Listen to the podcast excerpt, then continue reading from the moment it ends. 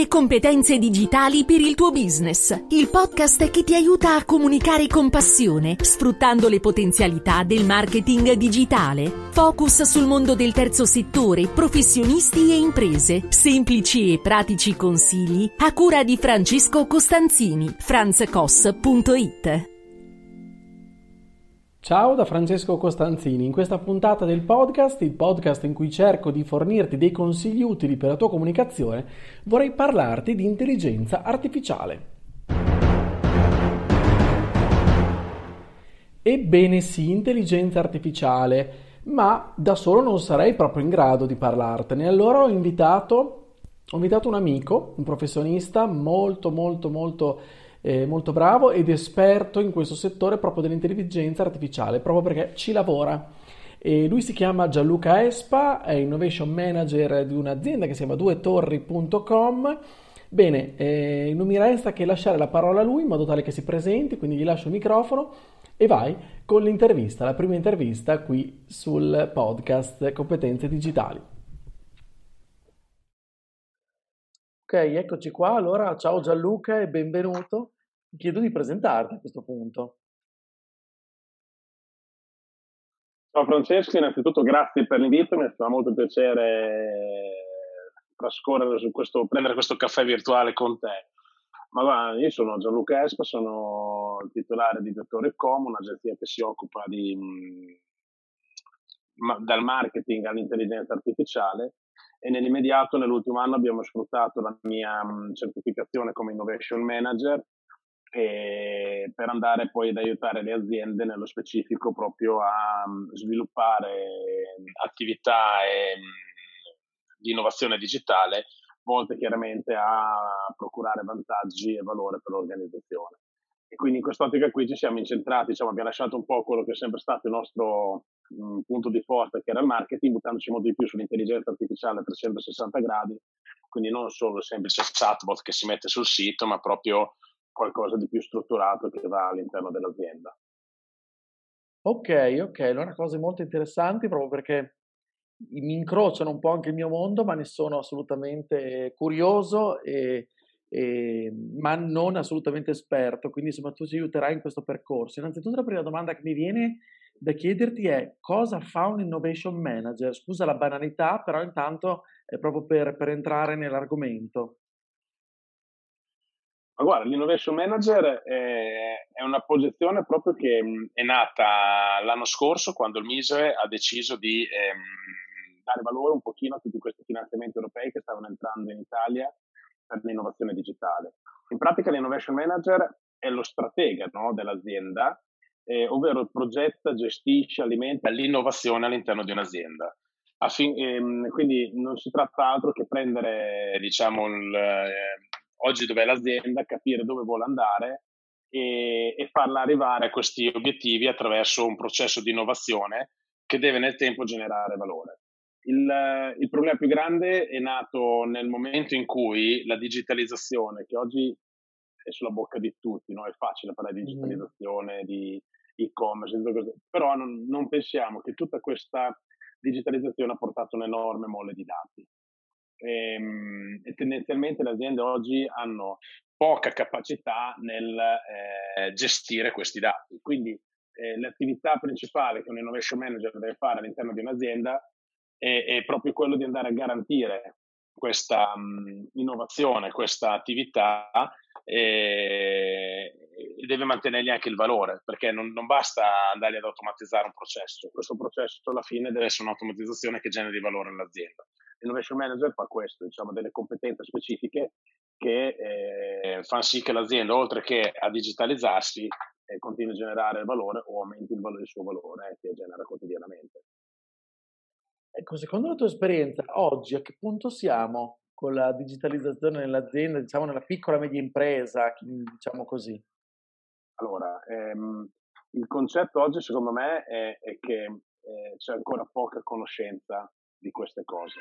Cioè tendenzialmente un imprenditore, un professionista ehm, sente parlare di tutte queste cose, dice lo voglio anch'io, ma non, non, non, si può prendere e volerlo. È un po' come negli anni 2000, quando c'è stato il boom dei gestionali, dei CRM, no? e c'era SAP Business One no? che uscì questo, questo, grandissimo gestionale che era il SAP no, delle grandi aziende e poteva prendere anche l'aziendina piccola da 2-3 milioni di euro. E cosa facevano? Eh, anche forse diciamo non, non, portati alla consulenza giusta e corretta dei, di tutti quelli che ti stavano intorno, ehm, introducevano SAP eh, all'interno dell'azienda ehm, senza prima fare un'analisi dell'azienda. E, e, e, cosa è successo? Che tendenzialmente in giro per l'Europa si dice che in Italia SAP non funziona. SAP o SAP Business One non funziona. Beh, Business One consideriamo che in Germania le più grandi aziende lo utilizzano e, e sono cresciute triplicando i fatturati con l'utilizzo di SAP. Qual è il problema dell'Italia? È che prima di introdurre un nuovo gestionale tu devi fare un'analisi dei processi e non devi far sì che il gestionale si adatti ai processi, ma sono i processi che si devono adattare al gestionale. E quindi cosa è successo? Che molte aziende non hanno fatto questo passaggio, di conseguenza hanno installato il software e il software chiaramente era troppo complicato per i processi che c'erano eh, all'interno dell'azienda. Quindi cosa è stato? Ci sono stati costi immensi di adeguamento e questo ha portato a perdere fiducia. Credo che questo passaggio oggi dell'innovation manager sia proprio per questo, perché stiamo vivendo un momento analogo dove eh, con l'intelligenza artificiale la gente sta iniziando a dire devo avere anch'io la mia intelligenza artificiale ma non si rendono conto che il processo deve essere lo stesso, cioè tu prima devi andare a analizzare i processi dell'azienda, devi fare un piccolo diagramma di flusso, una mappa mentale, chiamala come vuoi, ma un qualcosa che vada a definire il punto di partenza e il punto di arrivo. All'interno di questo ci deve essere un processo da eh, sma- eh, sviscerare ed deve essere un processo tale per cui l'utente riesce, riesce a metterlo in pratica. Quindi chiaramente se oggi ha un'abitudine diversa o modifica quell'abitudine o devi trovare un processo diverso per adattare l'intelligenza artificiale. Non puoi pretendere che l'intelligenza artificiale si, si introduca in un'azienda dove non c'è persone che si possono adattare a fornire le informazioni che servono, perché un software, ricordiamoci sempre, passami il termine stupido, cioè se non lo mm-hmm. programmi, se non lo alimenti, non ti dà nessun risultato. E quindi per alimentarlo devi avere un processo che eh, generi eh, questa, questa attività. Quindi oggi noi diciamo che siamo un po' indietro perché abbiamo lo stesso approccio mentale degli anni 2000 quando sono nati i primi gestionali di un certo livello, ma siamo un pochino diciamo, più avanti perché è stato capito che ci vuole questa figura dell'innovation manager che aiuti imprenditori e professionisti verso questo processo di innovazione. Ok, molto molto interessante, grazie. Parliamo di intelligenza artificiale, no? Perché se ne parla forse troppo a sproposito. Allora, chiedere proprio un esperto come te che ci vive, ci lavora, la studia, che cos'è banalmente? Proprio fai conto di parlare a, a dei bambini, come le spiegheresti un po' ai tuoi figli? Allora, consideriamo intanto che l'intelligenza artificiale non è nata oggi, è nata negli anni 50. Cioè, ehm, tendenzialmente l'intelligenza artificiale esiste da, da quando esiste, diciamo, eh, da quando esistono i programmi più, più, più semplici anche che sono, che sono, nati. L'intelligenza artificiale non è altro che un algoritmo che eh, sviluppa un processo in maniera automatica. Ehm, ecco, questo processo chiaramente può avere diverse funzioni. Il boom dell'intelligenza artificiale che c'è stato dal 2010-2012 in poi è dovuto al fatto, proprio come dicevamo prima, che la differenza tra gli anni 50 e oggi sono i dati. Negli anni 50 c'erano pochi dati da analizzare, quindi c'era un'esigenza molto bassa di intelligenza artificiale. Negli anni 2010-2015 c'è stato un boom di dati da analizzare, di conseguenza è nata l'esigenza di avere un software molto evoluto che analizzasse questi dati, ma questi dati li devi analizzare in maniera ehm, in apprendimento continuo, cioè tu non ti puoi permettere di fermarti a programmare un'intelligenza artificiale. E diciamo che oggi le intelligenze artificiali evolute, quelle che funzionano veramente bene, sono intelligenze artificiali che nel tempo imparano e imparando chiaramente si migliorano giorno, giorno dopo giorno. E quindi oggi con l'intelligenza artificiale anche chiaramente, eh, ad esempio, i social eh, o anche solo il, il, grande gigante Google, tutta la, tutta la, la catena diciamo, delle, eh, delle, dei, dei, prodotti diciamo, Facebook e quant'altro, ci lavorano nel senso che dietro anche eh, come secondo te in questo momento lo utilizzano l'intelligenza artificiale? Allora, eh, chiaramente Google, Facebook, questi grandi player la utilizzano per ehm, capire dove devono migliorare. Ok, quindi per predire o prevenire quello che dovranno poi creare tra qualche mese. Quindi l'intelligenza artificiale gli dice, gli dice dove l'utente sta andando, cosa l'utente chiede e, e dà un feedback per poter migliorare. E diciamo che questo forse oggi è, è l'utilizzo più, più, vantaggioso che può avere l'intelligenza artificiale. Noi su IA Spiegata Semplice raccontiamo di, di, di, applicazioni oggi che vengono fatte, non so, da Warner Bros. sui film, con la stessa logica. No? La logica cos'è? Quella di studiare tanti ehm, film usciti nel passato, studiando sia gli attori, sia le trame, sia quando li hai fatti uscire nell'arco dell'anno e quindi oggi dirti già che in funzione della trama, in funzione degli attori, in funzione di quando lo vuoi far uscire, chiaramente in epoca pre-Covid, potevi già prevedi, prevedere quale poteva essere l'incasso del, del cinema. Ok, quindi non si tratta proprio di andare a fare una previsione, quindi utilizzare l'intelligenza artificiale per analizzare i dati passati e poter andare a migliorare o a prevenire appunto ehm, i risultati nel futuro. Google e Facebook stanno facendo le stesse identiche cose, cioè analizzano tutto quello che c'è e che viene fatto eh, eh, abitudinariamente per poter andare a migliorare i sistemi o perché no, eh, chiaramente eh, ad esempio Facebook con l'acquisto di WhatsApp, sicuramente anche se gli stanno arrivando tante multe, matchare la, eh, i dati di WhatsApp con i dati di, di Facebook e, e poter chiaramente dare più valore ancora alla, alla pubblicità. Penso che sia capitato a tutti no? di scrivere eh, con gli amici stasera andiamo a giocare a calcetto e poi andare su Facebook e trovarsi la pubblicità della Nike che ti fa eh, la scarpa da calcetto. Ecco, questa informazione probabilmente eh, eh, Facebook l'ha letta da WhatsApp che l'hai chattata con gli amici, ha riconosciuto che tu hai un profilo Facebook, quindi ha matchato questi dati e ti fa vedere la pubblicità della scarpa della Nike perché tu hai chattato con gli amici che andavi a giocare a calcetto stasera. Quindi l'intelligenza artificiale dei, dei player la, la, usano in questo modo, ecco, diciamo, per andare ad aumentare eh, il servizio e per andare ad aumentare la qualità dei software che fanno. Chiaramente invece gli utenti la iniziano a usare per migliorare le loro performance.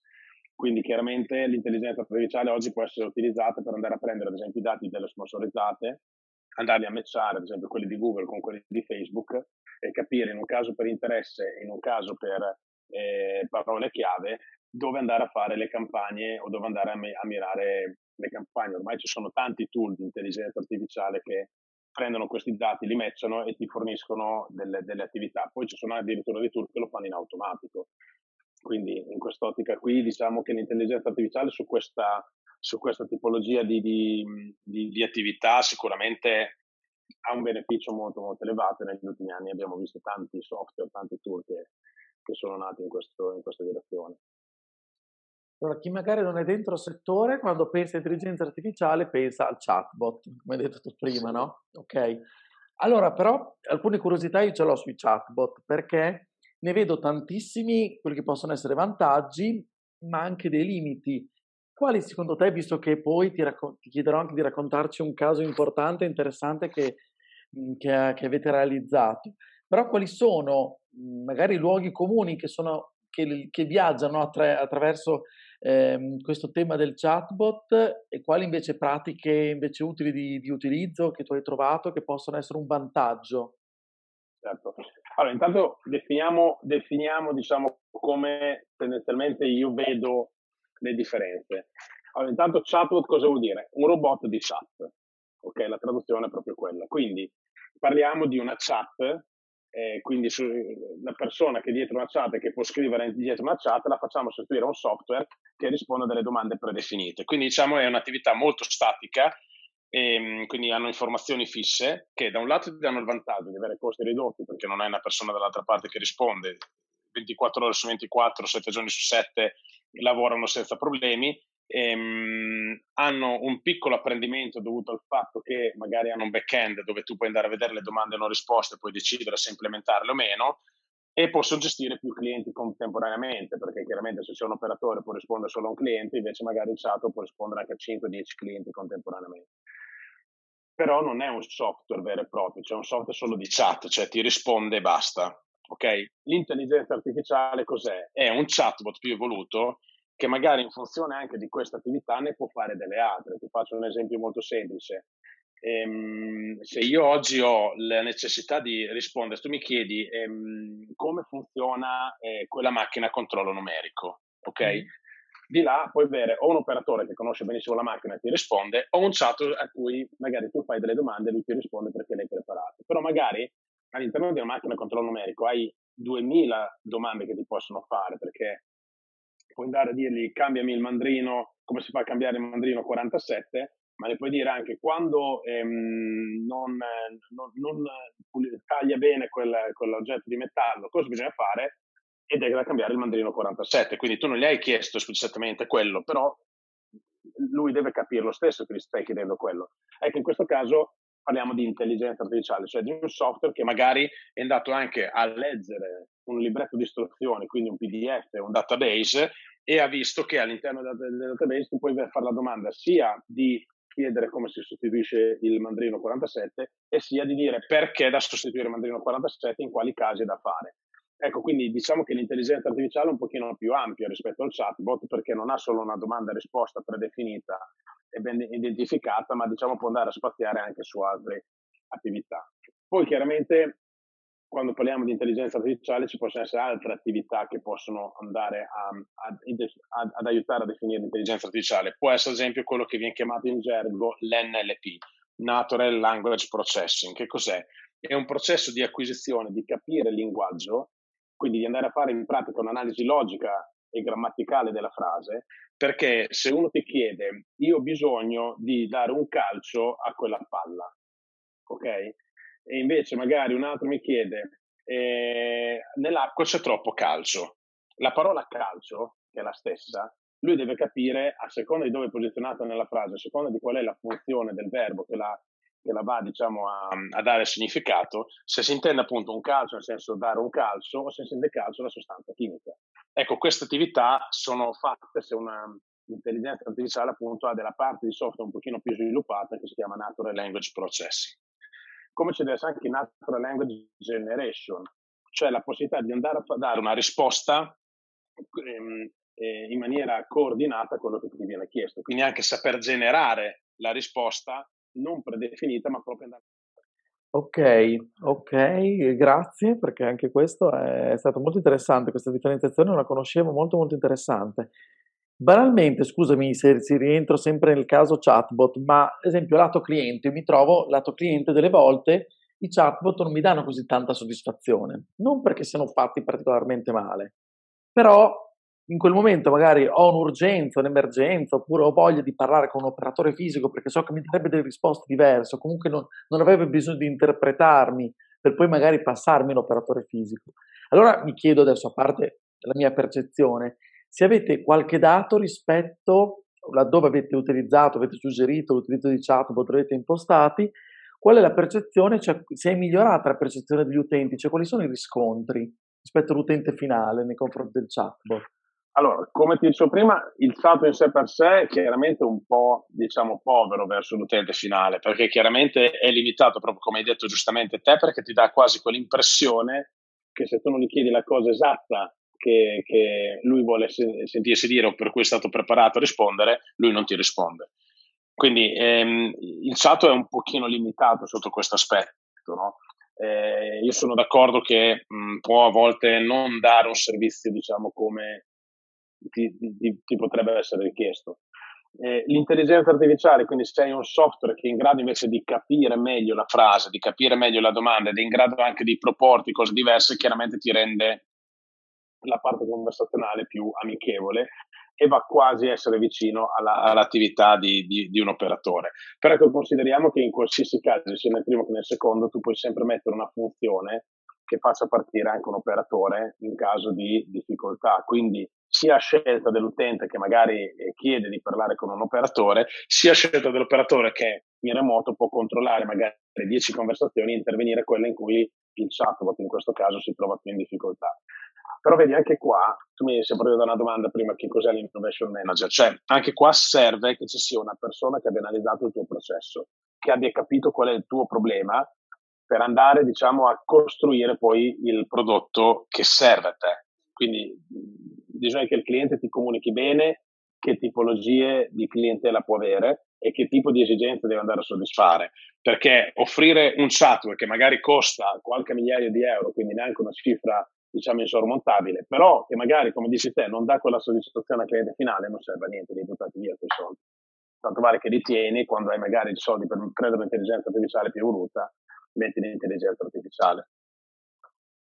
Ci sono secondo te, eh, secondo la tua esperienza, tipologie di, di aziende oppure dimensioni eh, o, oppure più sul B2B o più, più sul B2C che eh, magari a cui suggeriresti di più l'utilizzo del chatbot o di un, comunque di un sistema di intelligenza artificiale? O... Guarda, eh, io oggi metterei solo l'intelligenza artificiale. Dal 23 ottobre il governo l'ha anche messa nell'industria 4.0 e la finanzia in credito d'imposta proprio perché è, è, quello il futuro. Quindi oggi andare a mettere dentro un chatbot per me non ha senso nel 2021 ormai, no?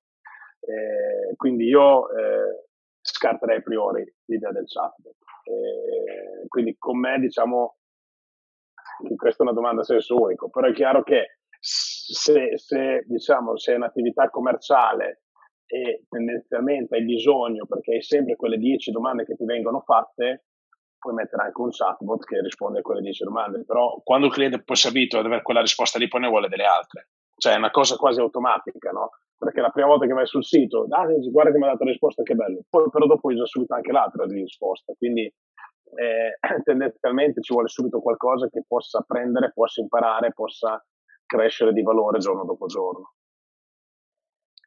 Allora a questo punto ti chiedo di raccontarci un caso studio vostro del comune di Siena che mi è piaciuto tantissimo. Allora, sì, è piaciuto moltissimo anche a noi ed è piaciuto moltissimo anche a, a, all'amministrazione di Siena, tant'è che ci hanno spinto, l'abbiamo messo già un'altra a Chianciano, ci sono già una quindicina di comuni in Italia che adottano questa soluzione. E, ehm, che cosa abbiamo fatto? Abbiamo creato un assistente virtuale che diciamo si è basato appunto con NLP e NLG, come ho detto prima, che capisce un'intelligenza artificiale voluta che capisce proprio la domanda che gli viene fatta ed è in grado di generare una risposta.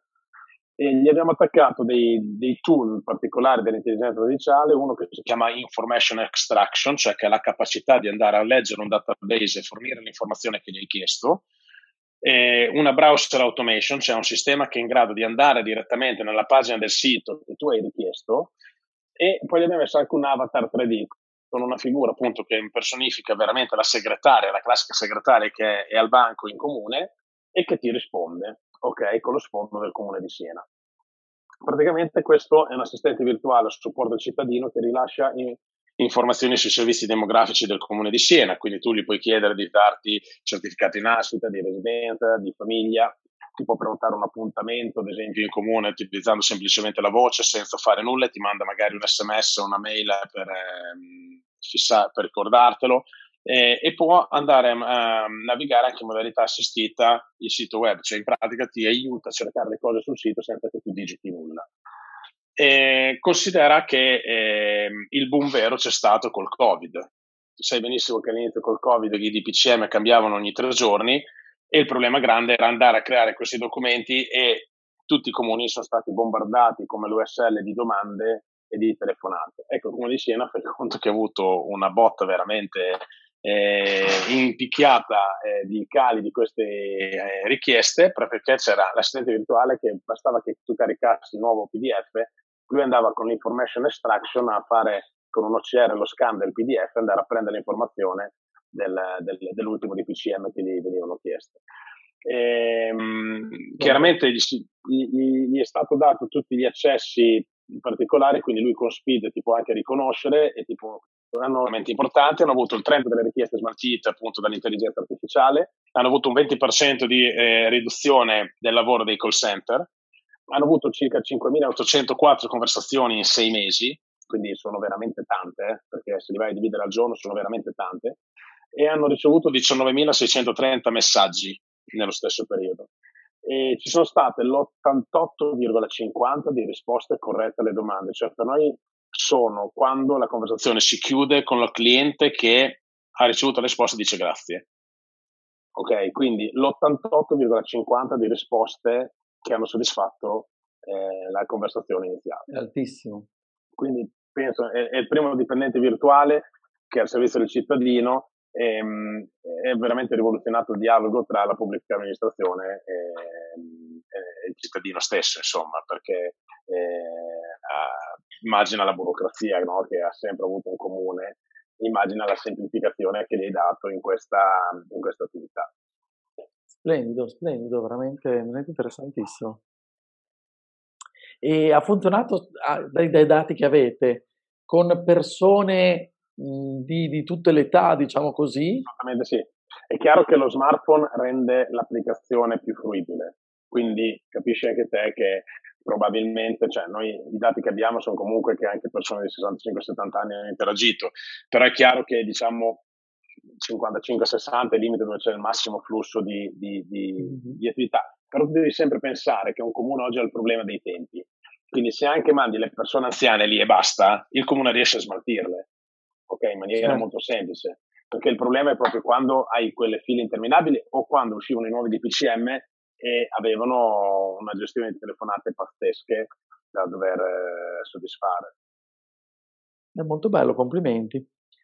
Allora per, per lasciarci con un auspicio, con un, eh, eh, diciamo così, con, mi interessa il tema, sono appassionato di, di educazione digitale e credo che sia importante aiutare sempre di più imprese e professionisti oggi nel, ad aumentare le proprie competenze digitali. Quali secondo te quali tuoi auspici rispetto a come, come noi del settore possiamo, possiamo, sempre di più aiutare a far crescere la cultura digitale per imprenditori e professionisti? È sempre dove siamo partiti, Francesco. Il, segreto è quello. Prima devi analizzare i processi. Non devi introdurre in nessuna azienda a far capire se ha qualcosa di spendo quello che vuole fare. Non gli possiamo dare una tecnologia se loro non sono consapevoli di quello che stanno prendendo, perché uno non impareranno mai a usarla e finiranno per non usarla, due non gli dai un servizio adeguato. Quindi la prima cosa è aiutare l'imprenditore a capire dove vuole andare, come ci vuole andare e a che cosa gli serve eventualmente quello che tu gli stai dando. Perfetto, allora Gianluca grazie mille. Io lascerò grazie nelle, Lascerò in link in descrizione dove le persone appunto che ci ascoltano ti possono contattare, eventualmente andare ad approfondire tutti, tutti i progetti di quali ci hai accennato. Grazie ancora, alla prossima. Grazie a te Francesco, grazie mille. Grazie, ciao a tutti, grazie. Che dire se non grazie Gianluca, grazie davvero per tutto quello che ci hai donato quest'oggi in questa puntata del podcast. Bene, allora se tu che hai ascoltato la puntata ti è piaciuta, hai bisogno di contattare Gianluca, in descrizione metto tutti i suoi riferimenti e anche qualche suo lavoro in modo tale che tu possa prenderne visione ed eventualmente appunto contattarlo. Grazie ancora di averci seguito, di avermi seguito in questa puntata. Se il podcast ti è piaciuto, condividilo per, anche perché è importante che tu ti iscriva se non vuoi perderti le altre puntate. Mi scuso per la mia voce, ma purtroppo eh, è questa in questi, in questi giorni, in queste settimane. E mi scuso anche perché probabilmente nella registrazione audio dell'intervista forse qualcosa è andato perso, qualche piccola parola di Gianluca, quindi me ne scuso con lui, ma abbiamo visto che c'era qualche piccolo problema tecnico di connessione. Io comunque ti aspetto sulla mia casa, il mio sito che è franzcos.it, lì potrai trovare riferimenti e contenuti che possono esserti utili. Tra l'altro è una casa che è anche in ristrutturazione, quindi a breve ci saranno delle sorprese. Scrivimi perché mi farà davvero piacere il tuo parere, mi farà piacere rispondere alle tue domande, ai tuoi dubbi, e se possibile insomma interagire, quindi puoi farlo direttamente dal mio sito oppure scrivimi, cercami su Telegram, io sono Franz Koss e lì potrai anche mandarmi dei messaggi vocali e quant'altro. Come sempre, allora ci sentiamo la prossima settimana con una nuova puntata del podcast e io ti auguro buona comunicazione. Ciao da Francesco.